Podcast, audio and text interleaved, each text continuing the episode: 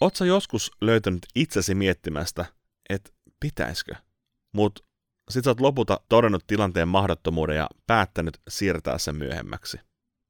Nyt me en puhu sitkun elämästä, vaan siitä, mikä saa sut painamaan oivalluksellesi torkkunappulaa ja siirtämään idea sitkun kansion. Ironista kyllä, mutta syy johtuu meidän älykkyydestä. Meistä moni on liian älykkäitä vaan hyppäämään virran vietäväksi.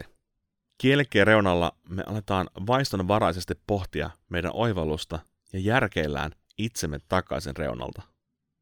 Me ajatellaan, että jos tämä oikeasti toimis, niin sehän olisi jo tehty. Entä jos se ja se tapahtuu, tai mitä jos tämä ei kiinnostakaan ketään maksukykyistä? Äh, tätä täytyy vielä miettiä.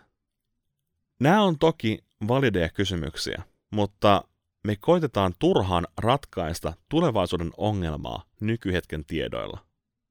Suunnittelulla ja suunnitelman toteuttamisella on vissi ero, vaan jälkimmäinen tuottaa todellista tulosta.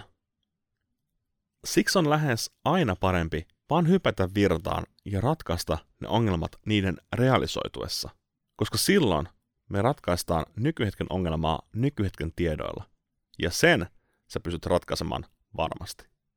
Rakkaudella, Mikael.